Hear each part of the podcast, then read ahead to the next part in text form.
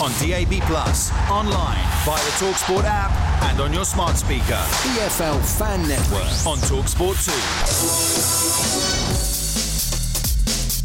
2. Welcome to the Fan Network show on Talksport 2, a brand new show for all of you fans who love your EFL football. I'm your host, Justin Beattie, and every week I'll be discussing all of the biggest talking points, news, and views from around the Football League with the most important people, you, the fans. Talksport has created a home for club dedicated podcasts, the Talksport Fan Network. These are podcasts made by the fans for the fans so that every supporter can hear about the latest stories from their club. These podcast hosts will join me each week and discuss the biggest stories from their club. This evening, we'll discuss Ipswich's incredible late win over Rotherham as they are firmly back in the automatic promotion race. Rich Woodward from the Blue Monday podcast will join us. We'll also hear all about Preston North End's chances of reaching the playoffs as George Hodgson from Preston North End Weekly reflects on their five game unbeaten run. We'll also speak with Chris Chapman from That's Millwall podcast as head coach Joe Edwards is sacked and Neil Harris is back to replace him. We'll see how that appointment has gone down with the fan base. Finally, we'll dive into League One and discuss Peterborough's chances of promotion. They also booked their place in the EFL Trophy final this week after beating Blackpool, so a day out at Wembley awaits. Tim Stoodley from the Yellow Block podcast joins us later on. Lots to go through over the next hour. This is the EFL Fan Network right here on Talksport 2. This is the EFL Fan Network on Talksport 2. I'm Justin Beattie, glad to have you with us over the next hour. We start with Ipswich's push for automatic promotion and a crazy game this week against Rotherham where Omari Hutchinson's 95th minute winner took the points as the Tractor Boys climbed to third over Southampton. Many had written them off already in the race for automatic promotion, but should they now be feared? What does Rich Woodward of the Blue Monday podcast make of their chances? Let's find out as he joins us now. Rich, what a crazy game this week against Rotherham. What did you make of it? Uh, yeah, I, I can't remember too many like that at Portman Road. Certainly under under Kieran McKenna, where we generally have things under control. I mean, first off, you have to give huge respect to Rotherham. Um, really difficult season for them. Um, and they they brought their game direct. You know, Eaves and Hugill up front, and they were properly stocking it to our back line. And you know, when when a guy called Cafu scores a Panenka against you, you kind of think, wow, it's it's going to be one of those nights. But you know, this team's got great character. You know, Omari Hutchinson has properly dragged us over the line there and come up in you know another late goal that's, massive for us. And you know we'll talk about i'm sure about the promotion race and how significant turning that one point into three has been um, but I think just give credit to Rotherham. First time they scored, I think, three goals in a league game this season and still not enough to get a point. So you have to be really sympathetic for them. But I really love us to just win 1 0 for the rest of the season, Justin, if I'm honest. If I, if if what I experienced on uh, yeah. on Wednesday or Tuesday night is anything to go by. Yeah, yeah. So you mentioned Omari Hutchinson. How big an impact has he had on the team since his loan move? Uh, one of our one of our pod team, Mikey, uh, has named him Omari Clutchinson for uh, the last couple of home matches, he's he's rocked up in the uh, in injury time and scored a really important goal. And and interesting, like two very similar goals, um, kind of left footers from just inside the area. And yeah, I mean, he, uh, he's not featured throughout the season. He's kind of come in at moments. There's there's a key moment at Southampton away where he scored the you know the winning goal in that one. Um, and probably given his young age, he's only 20, you know, consistency is going to be a challenge. But um, when he's when he's contributing those kind of important goals, when he's got that that threat of pace as well, the the flexibility of being able to play wide or in a ten, that's really useful for for Kieran McKenna. And yeah, look, he's not been playing every single match, but you can see he's got the talent. And we've kind of got starters and finishers in our squad, and he's generally been a finisher. And you know, if you're 60, 70 minutes in and, and keeping Ipswich Town at bay, and then McKenna brings on the likes of Sarmiento and Hutchinson. You, you, I'm sure your defender backline will be bricking it a bit. So yeah, he's got a big, really big role to play for us. And if he keeps rocking up with these goals, I mean, again, Justin, it, would be great to not have to win the match or equalise in the in the 90th minute. Um, but if we're going to do that, then we've got the man to do it. Absolutely, yeah. Ipswich have climbed above Southampton to third in the table. Were you expecting the Saints to slip up? Not really. I like a lot of people I watched their win at West Brom lot of mitigating circumstances there with Corberan's red card, but they are a machine, aren't they? Relentless. But now it's kind of two defeats out of three, isn't it? I think, mm. and, great win for Hull, who are doing us a favour in keeping them lot up the road out of the top six as well. Um, yeah. So it's it's a, such a strange thing, isn't it? Because last this time last year, Valentine's Valentine's Day last year, we drew nil nil at Bristol Rovers and we were fourth, and then went on this amazing run and overtook Sheffield Wednesday, who'd been on a similarly just staggering unbeaten run, and and and therefore we've it's, it's weird that we've kind of got this history, this recent history and experience of of knowing that the season's going to have ups and downs. Teams that look unbeatable might come unstuck. And we also knew, and I think we've we've spoken about it on on here, how we knew that there was going to be a rough patch over Christmas, fixtures difficult, some key players absent, and then the fixtures get you know more friendly. And ignoring the context behind the Rotherham win, we've been really effective at, at Swansea um, and at Millwall, and are now three out of three and on a on a real run. So you know, next up, keeping fingers crossed, due for a blip, hopefully Leeds. well, it felt like many had written off Ipswich in the promotion chase, but now level on points with second place Leeds. Were people too quick to judge? Do you think? I think it's it's natural. I mean, obviously, uh, town fans, we've got mass, we've been massively triggered throughout the whole season. The team's not giving us due credit, but it's obvious why because you know there's there's four teams that need to fit into two places essentially, and and three of those four have got parachute money and uh, you know ridiculous squads in comparison. So it's it's only natural that pundits who maybe don't who maybe don't know our history as well or, or recent recent history at least uh, yeah. are going to kind of favor those teams. But I guess from from our perspective, how things are playing out is kind of how we'd anticipated. You know, we talk about Southampton, Leeds, and and our own and our own run. Um, and our own history, we kind of knew that things might change. You hope, I guess, that teams are going to drop points, which they have. I mentioned Leeds is a big game for them on Friday, isn't it? And you know, Leicester aren't necessarily beyond catching at this point as well. It's really exciting. I guess just as a kind of a football purist, it's a bit of an indictment on the parachute system, I guess, isn't it? That you've got Leicester, Leeds, and Southampton, these first year parachute teams who are, you know, uh, making up three of those four spots. And thank goodness for us. Thank goodness for Hull, for Coventry as well, for making it interesting because otherwise it'd be a pretty, you know, mundane season. But, you know, got four teams, including us, um, and we're delirious about that, who are mm. just going on an, a staggering run. So, um, yeah, let's hope it lasts. Hey, it would be great to go into that last game of the season with Leeds and Southampton having to play each other. Are Ipswich under um, any pressure to be promoted now, considering how well they've done so far this season? It's a great question. Yeah, I, I, I, the expectation I think is that we're still punching well above our weight.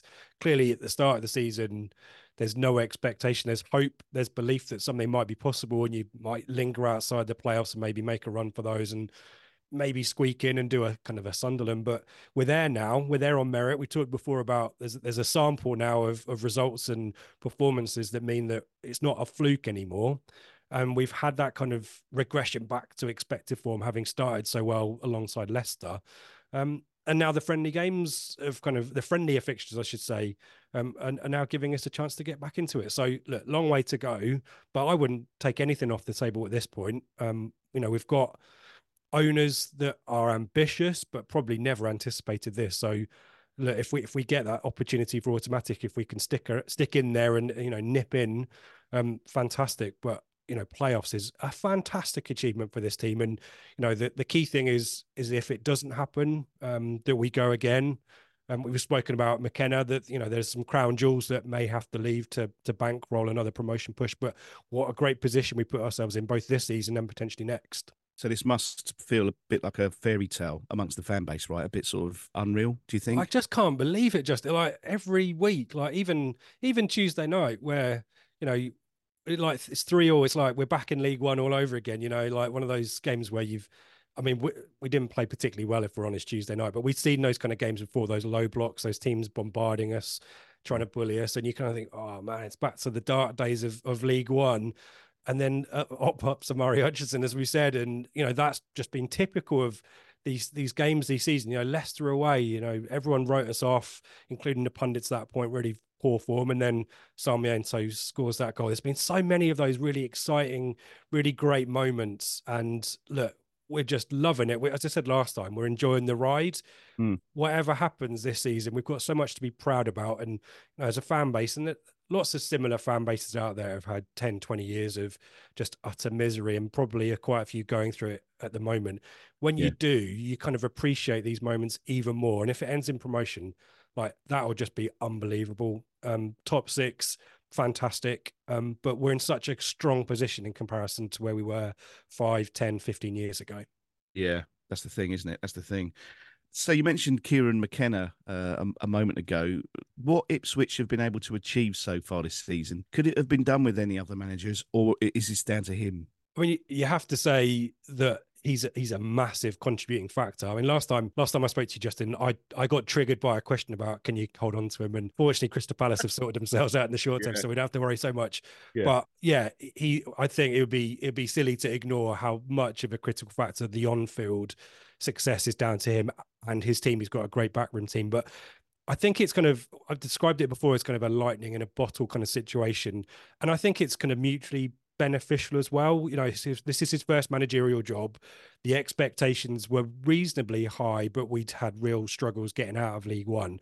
So he's had, you know, a really supportive ownership group, a pretty patient fan base that who are also bought into his style of play that have given him time to to figure stuff out and learn on the job. And let's not forget he's been backed in the transfer market as well. You know, last January I talked about this time last year. This time last January we brought in Massimo Luongo, Harry Clarke, Nathan Broadhead, and George Hirst. And not many League One teams were getting that level of support. No. This time around, we brought in Lewis Travis, Sarmiento, Ali Al Hamadi, and, and Kieffer Moore. And again, probably one of the better windows of any championship team, certainly the top 10 that I can think of. So, look, I think there's definitely an acknowledgement that he is a really astute, really smart coach. We're really lucky to have him, but it does kind of feel like there's a lot of mutual benefit here. Um, and look, we've got statues of Sir Bobby Robson and Sir Alf Ramsey outside our ground. Two of the stands are named after them as well if things stay on their current course, McKenna sticks around, we get those promotions. Who's to say there's not a third statue at some point in the future, Justin? Wow. But look, oh, that's a real pivot from my last answer to you, wasn't it? it? But, yeah, but, yeah, but that's the hope, isn't it? That's as football fans, that's the kind of stuff that we dream of and believe of. Um, yeah. but look, we know the the summer, if we don't go up, could be could be challenging. But there's a lot there's a lot of pros and cons on both sides. I think you know we're we're good for Kieran McKenna as well, but yeah, look in terms of ranking coaches, he's he's got to be up there in, in this country, isn't he? Yeah, for sure, for sure. So if Ipswich aren't to achieve automatic promotion but head into the playoffs, can you see them being successful, or do you think it will prove too much for them this team at this season? Uh, yeah, another great question. It depends who we get. I think uh, Leeds scare me a little bit. We've been beaten by them twice. Um, yeah. They've knocked eight past us um, in the two matches we've played. So I'm not sure I'd be keen to face them. But I mentioned we've talked about McKenna. The, the, great thing about McKenna is, you know, if there are setbacks, he learns from them, and I think he'd be prepared for it this time around.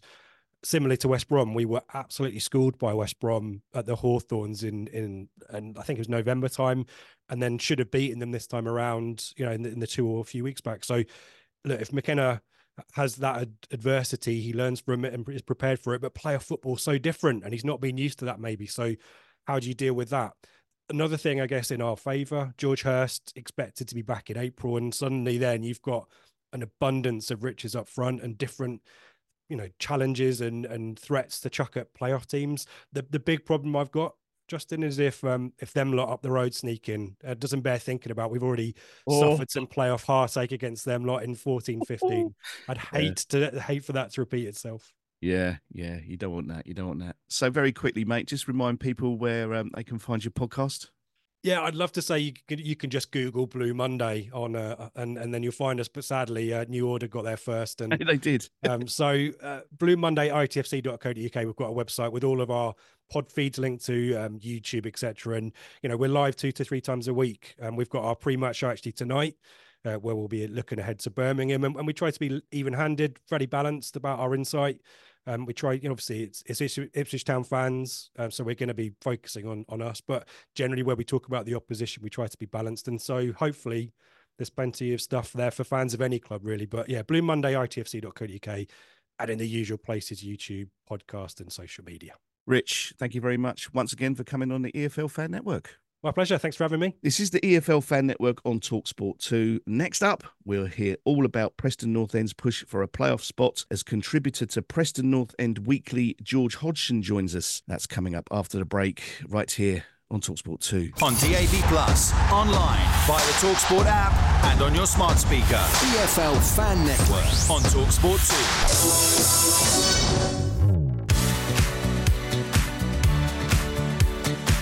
Welcome back to the EFL Fan Network on Talksport 2 with me, Justin Beattie. Plenty still to come as we hear about Millwall's sacking of Joe Edwards. Do the fans agree? We'll find out a bit later on. But first, let's talk about the Championship playoff race and specifically Preston North End. They sit ninth in the table, and after a spell of five games unbeaten in the league, they are now only five points off the playoff spots ahead of facing fellow contenders Coventry City tomorrow. Let's get the thoughts of Preston North End reporter for the Lancashire Post and contributor to Preston North End Weekly, George Hodgson, who joins us now. Welcome, George. It was a phenomenal start to the season for Preston and Ryan Lowe.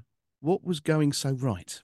Very, very clinical in the final third, I think. I think Ryan Lowe would admit that, you know, performances weren't outstanding. You weren't thinking, wow, this is the best football you've ever seen. But there was a kind of organisation to Preston, and Will Keane was scoring goals brought in in the summer. And it was funny because there was a few injuries, and Ryan Lowe didn't have many options at all, really, every week. But the same players were going again and again, and just getting the job done. I think they won four games, 2 1. So they just managed to get that kind of winning run going together. And they weren't creating loads really, but just taking chances. And yeah, we'll come on to it, but they rediscovered that in recent weeks. Yeah, there was a dip in form, even to the point where people question Ryan Lowe's position at the club. Why were the team struggling? Yeah, um, started to concede goals really. Um, the team was changing a lot every week. I wouldn't say there was an abnormal amount of injuries or anything like that. I think, yeah, the performances just weren't weren't particularly good. I think fans were getting a little bit bored. I think people get caught up on identity, don't they, in this this day and age, and you weren't really sure what Preston's was. You were kind of turning up, not sure what you were going to see. Um, and then as they were falling on the right side of the margins at the start of the season, they were just kind of, yeah, they lost a lot of games 1 0 and by the odd goal and stuff. And yeah, it wasn't the best to watch. So frustration crept in. And yeah, thankfully managed to find a formula now that's working again. But you were kind of wondering what else is there left for Ryan Lowe to try, really, because he it's kind of his second full season yeah. coming up to two and a half years. So you were thinking, right, you need you need to find something now, and he's, he has managed to do that. So now five games unbeaten. Do you feel the team have their confidence back and could continue this run? Yeah, I think Preston look a lot better now. That he's gone to a 3 4 1 2 summer signing Mads Stråkjærs in the in the kind of number ten position. Emil Riis is back up front, forming a really nice strike partnership with Will Keane. And there just looks suddenly a lot of quality and, and experience in Preston's ranks. And you're going into every game thinking, well, if if these guys perform, they'll, they're, they're a match for anyone, which I think eh, that's all any supporter wants. Turn up on a Saturday or a Tuesday and think, yeah, we've got a good chance here if we if we turn up. So yeah, I think there's there's a lot of positivity back around. Um, Ryan Lowe might have a bit of convincing still to do, but certainly the mood has improved around the club, and yeah, which is all you ever want. How impressed have you been with Ryan Lowe's tenure at the club since his appointment back in 21? It's been really up and down, to be honest. Uh, he came in and Preston were a bit stale as a club, and he's big. He's a big uh, personality, and with his charisma, he gave everybody a lift. And they got Cameron Archer on loan from Aston Villa, who was absolutely unbelievable up front. And then that second half of the season was really positive, and you were heading into the the season after that thinking, right, come on, what can we, what could we do here? And last season was there was a lot of boring games and uh, the odd good moments in derbies and things, but it was very inconsistent. Managed to finish mid-table, and then yeah, this this season's been a bit of a similar story, really. You know, starting really well, then right down there, I think they won three and 19, picked up 16 points from 57. And he managed to survive a really tough period over the over the festive period and and now he's kind of on an upward curve again. But you're just kind of searching for that level of consistency, I think. So should Preston fans expect to finish in the playoff places? No, I don't think so. But just to be in and around there is is more than anyone would have thought a month or two ago. So I think obviously Southampton could have done Preston a favour last night by beating Hull, but obviously they've they've gone there and won, which is a great result. And the five points, I think, clear of Preston now. So I do think that sixth spot is up for grabs. Really, I'd expect West Brom to finish fifth. Um, so if Preston can, the Preston play Hull in a couple of weeks. So if they can stay in and around it three or four points, then they've obviously got a chance. But might be a little too too much too late from Preston. But um, if they can go into the final five with a chance, then everybody would have took that. Yeah, yeah. So, so North End have always been a team in and around the playoff places, but have always fallen slightly short. What do they need to get them over that hurdle? Yeah, it's tough. Obviously, Preston haven't have never been in the Premier League. A lot of fans would say they're the biggest club to never do so. They're up against massive budgets. You see the teams coming down these days. I think it's it's it's getting tougher and tougher for clubs like Preston. You know, Leicester, Leeds, and Southampton are extremely strong, um, and it wouldn't be a surprise if those three went up. But then you see the likes of Luton. You see Ipswich this season. I know they're more wealthy than than a Luton. But I think you're seeing in this day and age, if you can get everything right off the club and a real kind of everybody moving in the same direction to the same plan, whatever that looks like, then you can give yourself a chance. So Preston have been quite clever with some of the recruitment this season, looking overseas, looking in the free agent market. They've signed some good players on loan during Ryan Lowe's tenure. So it's just kind of getting the right blend of all that. Um, and if yeah, if you can get a team that's kind of not making too many changes every week, and then everything off the pitch is right as well, then you, you can go far. I think in the championship if you can harness that togetherness. So yeah, that's a long worded answer, but no, no, give it hopefully giving a picture there of what you've got to try and strive to do for a, club like Preston because they're never going to go and spend 10 million quid on a striker and he's going to score 25 goals. So you've got to try and work smart. So, yeah, so so on that then, the Preston hierarchy, do they deserve more credit for getting the club to challenge every season with a lower budget compared to other clubs? Oh, yeah, I think there is. A few years ago, there was a bit of frustration at why we're not putting more money in and stuff. And but I think over time, you've seen some some other clubs in real disarray and Preston fans will never have to worry about that. So I think there is real respect for the Hemmings family. Obviously, Trevor Hemmings, his son Craig, has taken over and kept the club going um, during, obviously, through COVID and beyond. And I think for Preston, they probably need to try and get back selling players. They had a few uh, sold for big money like Callum Robinson and Jordan Hugill, but that's been about five years ago now. If right. you can sell someone every one or two years, then that gives you a massive boost financially. I think the Hemmings family put 12 million quid in of their own money a year, which isn't to be sniffed at. It's a hell of a lot of money. So, yeah, I think they, they do deserve all the credit and that comes their way, and I think they do get it really. So, Preston face Coventry tomorrow, a fellow playoff contender. How big a game is this? Huge game, massive game all of a sudden. Coventry are on a, a good run of form. I think they've lost one in 14. So this is a tough game for North End, but they're going there in decent nick themselves. I don't think a point would be a bad result. I think they're two points behind Coventry. So you just you just can't afford to fall too far away from the likes of Hull and Coventry. You've just got to stay in and around that sixth sixth spot. So yeah, this is this is a massive game and actually a chance for Preston, who've improved in the last two or three weeks, to step up and show everybody, you know, we're here to kind of stick around for the for the rest of the season because I think there is a real determination not to let the season fizzle out because that just gets boring for everybody, doesn't it? Going into dead rubber games. So yeah, the squad should be absolutely right up for this one. So finally, then the all important question: Will Preston make the playoffs come the end of the season? I'll go for no, but um, yeah, just good to just good to have a bit of optimism and positivity around the club because it was extremely negative a couple of couple of months ago, um, to the point where Peter Ridsdale and Craig Hemmings had to release a joint statement, pretty much saying we're not sacking Ryan Lowe. So that's that's the kind of severity it was at. So, but I think it's a big effort to to get into that top six. So probably just miss out, but then going to next season and try and build on it. You're a contributor to the Preston North End Weekly podcast. Uh, tell us a little bit about the podcast, where it can be found, etc. Oh yeah, all the all the platforms really: Spotify, Apple, uh, Google Podcasts as well, Acast. Um, we share it on Twitter, so PNEFC post. It tends to get posted on there. It's me and my friend Adam Salisbury who does a bit of writing as well, and we talk enough about Preston for it to be called a Preston podcast, but plenty of other stuff as well. Don't take it too seriously, but yeah, discuss everything around the club really. Uh, that's out after every match. So yeah, go check it out. Excellent. George, it's been an absolute pleasure speaking to you. Thank you very much for coming on the EFL Fan Network. Up next, we'll be talking about Joe Edwards sacking at Millwall. Neil Harris has returned to the club after leaving Cambridge United, but how has that appointment gone down with the fans? Chris Chapman from that Millwall podcast joins us very shortly. Stay with us right here on Talksport 2. On DAB Plus, online, via the Talksport app, and on your smart speaker. EFL Fan Network. On Talksport 2.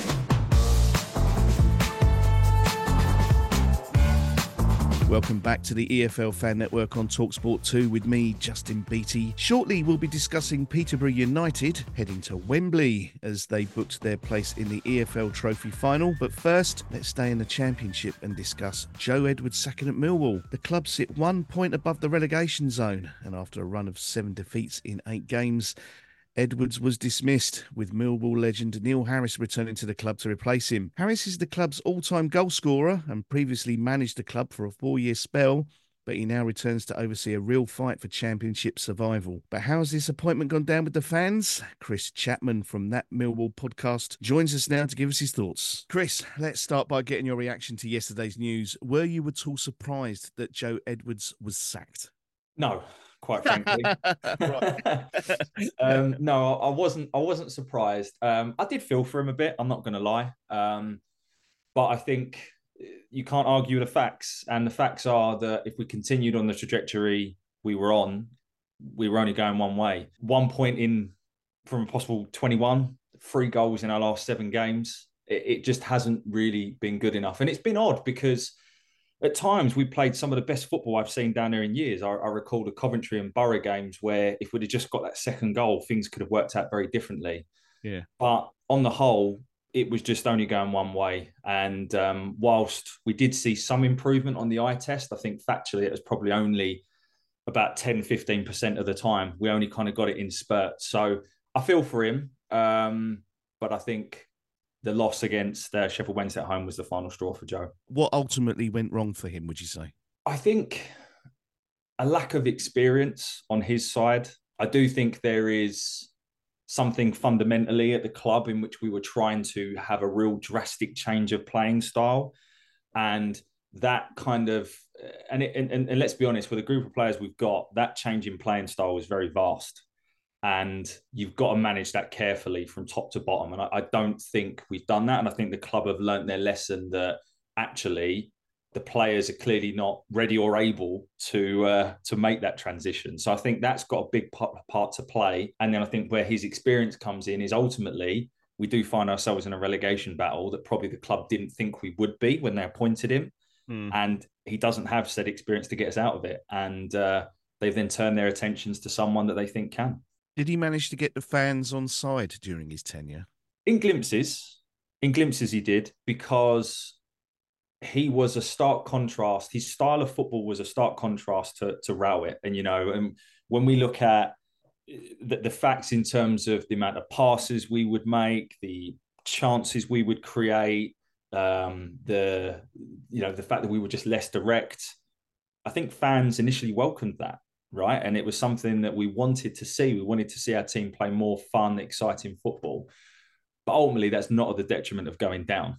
Mm. Um, yeah. And I think fans quite quickly started to lose patience with that because, as I said, one point from a possible 21 in the last seven is, is just not good enough. And I think it was starting to turn sour with the losses at home to Ipswich and, and Sheffield Wednesday. Yeah. So, do you think he deserved more time? Or or were Millwall sleepwalking towards relegation with him in charge? My personal view is, and I've I've heard this quoted a number of times, and um, I'm regurgitating as my own own is that I think he was possibly the right manager or head coach or whatever you want to call it, but wrong time. Mm. I think that a, a, a transition that we need to that we needed to make, and I hope we still do long term, by the way, can't be done in one transfer window. Um, however, we were sleepwalking our way to relegation. And at this stage of the season, you can't change the playing squad. You can only change the man- the manager. So ultimately, I think he, he, he had to go in that regard. And as I said, I feel for him because uh, I think he'll take a lot of learnings from this experience. But um, ultimately, we have to keep this football club in the championship, and that's what I think the the board are trying to do with uh, Mr. Harris's appointment. Well, on White and Jordan over on Talk Sport, after the news of Joe Edwards' departure, Simon Jordan felt the decision had to be made, otherwise Millwall were heading towards relegation. Well, they're going to get relegated if they don't change something. You know, you don't lose to Sheffield Wednesday and QPR, two teams beneath you in the last five games, and think you're on a direction of travel. You don't take four points from the last eight games and think there's something in this for you. Whether whether there was some innovation in their thinking, there was a lack of experience and understanding from the kid that was managing the side, mm. and that's taken them from a side that were okay with Gary Rowett, they were doing okay. He did well with them. Yeah. To a side that's now really in serious jeopardy of getting relegated. And if they didn't change it now, you know, with Southampton coming up next, okay, Southampton have lost a few games in the last, or lost the last two games, but I would be uh, surprised if they lose three in a row, especially when they're playing at home. So you look at Millwall and say they could be in the bottom three by the end of the weekend. And if you're getting beaten by Sheffield Wednesday, um, and QPR, two sides beneath you in recent weeks, then you're in trouble. That was Simon Jordan giving his thoughts on Joe Edwards' departure. You can listen to Simon alongside Jim White on White and Jordan, which is over on Talksport weekdays from 10 a.m. So Neil Harris returns to the den. Were you surprised to see him return?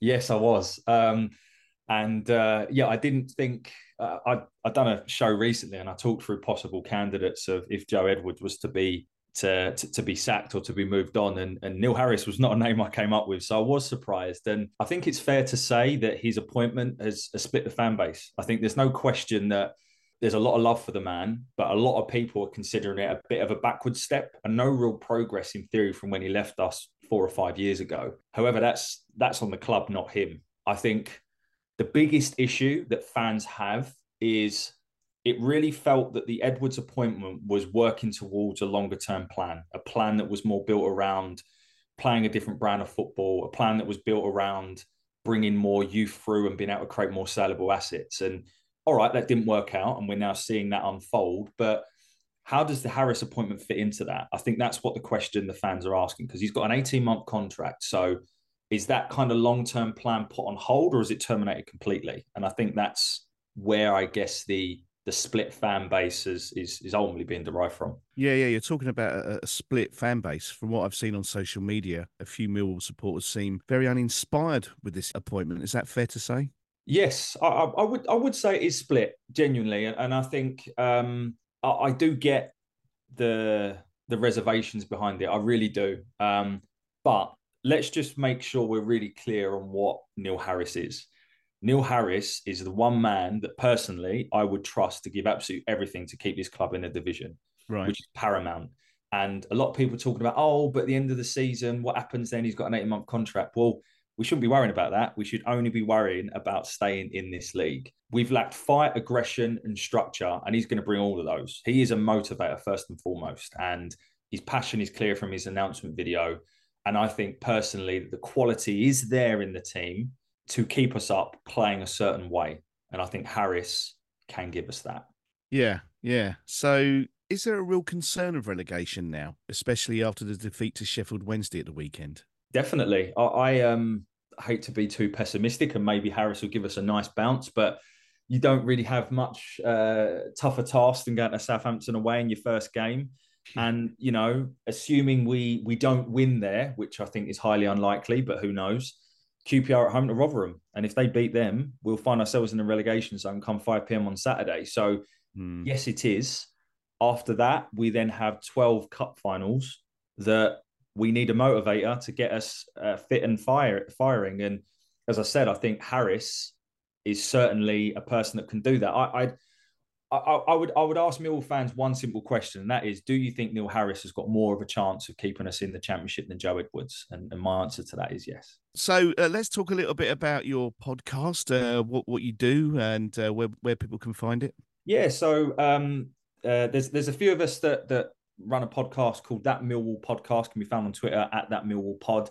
Um, we have uh, two live shows a week on a Friday and Sunday where we kind of bookend the game, look forward to the game, and then reflect reflect on it. Um, and then uh, I also do a, um, a post match review show, uh, usually on Sunday mornings, called Chat with Chaps, um, where we kind of go in a bit more detailed analysis analysis on the specific game. So yeah, quite a lot of content from us. Uh, there's a few boys involved, um, and it's, it's, it's good fun. Chris, it's been an absolute pleasure speaking to you. Thank you very much for coming on the EFL Fan Network. Thank you for your time. Thanks for having me. This is the EFL Fan Network on Talksport 2. Coming up, we'll dive into League One as Peterborough United booked their place in the EFL Trophy final and a day out at Wembley to come after a comprehensive win over Blackpool. Tim Stoodley from the Yellow Block podcast joins us to react to that result and give us his thoughts on Posh's season so far coming up next here on Talksport 2. On DAB Plus, online, via the Talksport app, and on your smart speaker.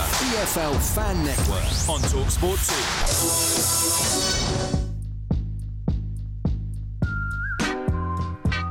Welcome back to the EFL Fan Network on Talksport 2 with me, Justin Beattie. It's time now for us to head into League One and discuss Peterborough United's hopes of promotion. Form has stuttered in recent weeks, which means the playoffs look likely for the Posh and not automatic promotion. They do, however, have a date booked for Wembley Stadium as they'll take on Wycombe in the EFL Trophy final in April. It's always special for EFL sides to play at the National Stadium. So let's now hear from Tim Stoodley of the Yellow Block podcast to see how the supporters are feeling. So, Tim, the Posh are heading to Wembley. It was quite the emphatic win over Blackpool in the semi final, wasn't it? It was a great performance, and to be fair, having had uh, sort of four defeats back to back in the league, it was uh, it was certainly nice to get back to uh, to winning ways. We looked good. Um, yeah, it was expansive. It was attacking. It was open. It was the the posh of a few months ago. So um, booked ourselves a Wembley trip in style, should we say? So an EFL Trophy final, a day out at Wembley. How special are those moments for a supporter? I think as a League One club, they're the kind of days that you have to to savor, right? Um, you know, yes, you get your, your playoff finals potentially, but for us, it's uh, it's it's something to look forward to. If we're completely honest, it's a tournament that for most fans they don't really care about until they make it to those latter couple of stages. So. Um, yeah, suddenly we all care about it, and everybody's keen to get tickets booked. But I mean, it's it's about creating memories, I suppose. We we won the tournament uh, ten years ago at Wembley, and it's a day that most of us still remember really fondly. So yeah, it's great, and, and obviously since then we've got uh, you know a lot of younger fans that have come through. The the management have been doing some great work um, to try and get younger fans through. So for them, for most of them, this will be their first trip to Wembley, um, and hopefully it will cement that that kind of next generation of fans. And and that's a lot of pressure on one game, but that's the the power of Wembley. I think it should be uh, yeah, it should be a great outing. Yeah, oh, definitely. They're, they're great days for sure. Let's move on now to talk about Posh's league form. Uh, mm they sit in the playoff places in League One, but recent form has been a real concern. Can you put a finger on why the team has struggled of late? Yeah, I mean, we we looked absolutely fantastic up until well the January transfer window, really. Um, a little bit of, of maybe mismanagement during the January transfer window has, has left us weaker than than how we entered it. Um, we we lost our, our right back to to Rotherham. Peter Kioso was recalled by, um, by Rotherham, which meant we had you no right back. Unfortunately, we didn't replace that position during during January, so we, we've ended uh, the month weaker and it reflected on the pitch um, straight away. We we seem to go into self destruct mode uh, for the last four games in the league. At least we've been we've been wanting, but hopefully the, the win against Blackpool and, and booking yourself a Wembley spot can can about turn that. Um, Cambridgeshire derby this weekend. I think a win there and suddenly everything suddenly feels good again. Um, and hopefully we can just put the last kind of four or five weeks down to a bit of a blip um, and move back into you know the, the form that we were in prior to, to, to January. Darren Ferguson mentioned recently how the team creates so many chances but just struggles to get the ball in the back of the net. Did we maybe see that against Blackpool as that the score could have been 6 0 with how many opportunities the team had? Yeah, absolutely. I mean, our um, our XG throughout the season has been consistently one of the best, not just in the EFL, but but across the the, the country. Um, we've been creating so many wonderful opportunities, but just failing to to put teams to bed. And I guess we've seen that a little bit over the last the last few weeks with with our, our dip in form as well. Um, you know, for for every goal we're scoring, we're needing four or five really good chances, and that that's potentially what's maybe end up going to costing us that automatic uh, promotion spot that we we looked good for in the early parts of the season. It's unusual for Posh not to score goals. Um, you know, we're a team that's known for scoring loads, but also conceding plenty. uh, this this year has kind of been the opposite way around. We've we've been defensively relatively um, you know, sure-footed, but we, we've struggled to put put teams to bed. We've there's been a lot of huffing and puffing. We've got a lot of creative players in the team, but we just lack in that that player that can just you know put put teams to bed. A 20 goal a season striker really is probably the missing piece in this squad at the moment. That's what you're missing, like a, a number nine, right? It is, and again, you look at the players that have come through Posh in, in the past: Ivan Toney, Dwight Gayle, Connor Washington, so on and so forth. We've had some fantastic strikers. Yeah. Um, it's the one thing that we're missing, probably, you'd argue, at the moment. Ironically. Yeah. I wanted to ask you about Ephron Mason Clark. He's signed for Coventry in the January window, but will join them at the end of this season. How big a loss will he be to the team? I think when he goes, he he will be a loss. There, there's no doubt that he's instrumental. Um, but I think we're blessed, certainly in the attacking third, with with with plenty of good options. We've got Kwame Poku on the on the other side, who um, I would potentially argue is maybe more influential than than Mason Clark. I suppose it's difficult because you know you don't really know until a player's gone how much you're, you're going to miss them. But I've no doubt that, that Darragh MacAnthony and, and, the scouting team will have the next Mason Clark lined up, ready to go. That that seems to be what we're we're quite good at. Um, yeah, I mean, I suppose that our biggest concern as a fan base, whilst it's great we've got him until the end of the season, is will his head still be in, in the game at Posh, or is he already thinking about Coventry? Yeah. Um, we need to just hope that hopefully as our, as our form picks up again that he also starts to find find his form because like the entire uh, squad he has struggled over the last few weeks so, how do you see the rest of the league season playing out? Is the only way of promotion the playoffs now? I think so. Realistically, I think Pompey, uh, Derby, and Bolton are, are, probably just that step ahead, and, and it's almost a shame in a way that one of those three has to miss out on, on automatics. But I feel like we we kept we kept pace with them three really effectively up until the the, the transfer window, um, and they've all strengthened in in ways that we haven't. So I, I feel the automatics are beyond us now.